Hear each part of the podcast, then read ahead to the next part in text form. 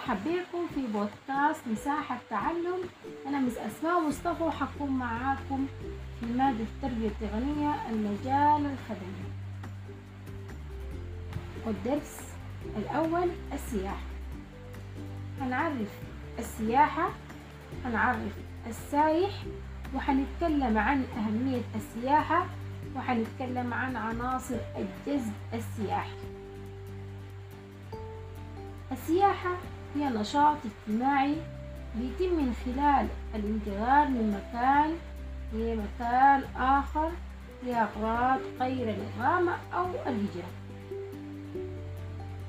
أما السائح هو شخص يقيم خارج موطنه لفترة تزيد عن 24 ساعة ولا تتجاوز العام. ليه حنتكلم عن السياحة والأهمية بتاعتها شنو السياحة لها أهمية اقتصادية وعلشان بتساهم في الدخل القومي. وكمان عندها أهمية اجتماعية بنجدها في ربط المناطق والبلدان مع بعضها البعض. وبتخلينا نتعرف على السكان ونتعرف على ثقافات وفنون وطرق حياة مختلفة. كمان تساهم في نشر السلام والمحبة بين الشعوب. نلقى الأهمية الاجتماعية دي في إنها بتزيد الوعي بتزيد الرقي و بتظهر القيم الجمالية في البيئات المختلفة زي ما قلنا بتعرفنا عليه عادات وتقاليد البلدان المختلفة. والسياحة ممكن تكون صناعة كمان بس لازم تتوفر شروط علشان ما تكون السياحة صناعة. في عناصر كمان لازم تكون متوفرة اللي هي الموارد الطبيعية.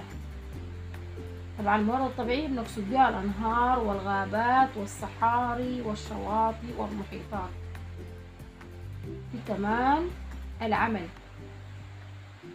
مقصود به وجود عمالة بتساهم في تقديم الخدمات السياحية للسياح من نقل وإقامة وإرشاد وتعريف السايح بالمنطقة وأسواقها زي ما قلنا العادات والتقاليد الموجودة فيها. في عنصر ثالث اللي هو رأس المال. طبعا رأس المال مهم علشان تزدهر الصناعة دي.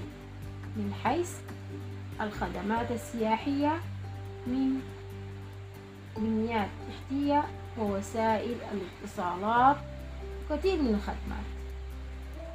في عنصر أخير والعائد والأرباح. الأرباح بتكون في توفير فرص العمل توفير العملات الصعبة للبلد وعلشان ما يكون في سياحة ناجحة لابد من وجود عناصر جذب سياحي. والعناصر دي نقدر نقسمها لسبع عناصر. في عناصر جذب طبيعية ودي تشمل زي ما قلنا الشواطئ والبحار والغابات والصحاري والجبال.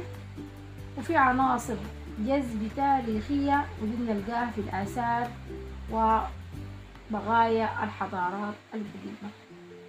وكمان في عناصر جذب علاجية ودي بنلقاها في العيون المائية الطبيعية المعدنية والكبريتية وكمان ما بننسى عنصر الجذب الديني زي مكة المكرمة والمدينة المنورة والقدس. أيضا في عنصر جذب ثقافية واللي تتمثل في عادات الشعوب المختلفة زي ما قلنا سابقا.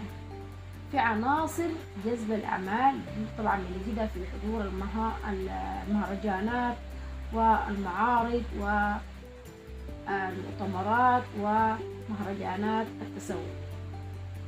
في عنصر جذبي أخير هو عنصر الجذب الرياضي. ودي طبعا تتمثل في الدورة الأولمبية كأس العالم وكل الدورات الرياضية. والسودان فيه مناطق سياحية كثيرة جدا. بنلقى على سبيل المثال في شمال السودان قرمة والقرو نوري وجبل البركل ومروي والمصورات والشلال. ونجد في شرق السودان البحر الأحمر القطس والرياضة المائية ورياض العروس السياحية والشعب المرجانية في البحر الأحمر ومصيف الكويت. كمان في غرب السودان بنجد جبل مرة والشلالات وهطول الأمطار طول السنة وجبال النوبة والجبال الكبيرة اللي بتغطيها الأشجار ومياه الجداول والجمال الموجود في غرب السودان جمال لا يحصى. نمشي النيل الأزرق بنجد السياحة كمان في الحياة البرية ومحمية الجندر والحيوانات. وهي في بيئتها الطبيعية. أما في الجزيرة والعاصمة الخرطوم فبنجد المتاحف الأثرية والتاريخية والطابية وبنجد كمان الخلاوي والطرق الصوفية. الحديث عن السياحة في السودان. حديث لا ينتهي. بس نحن لازم نحفظ كل منطقة والعنصر الجزء السياحي الموجود فيها خصوصا في السودان. أتمنى لكم كل التوفيق والنجاح. مع السلامة.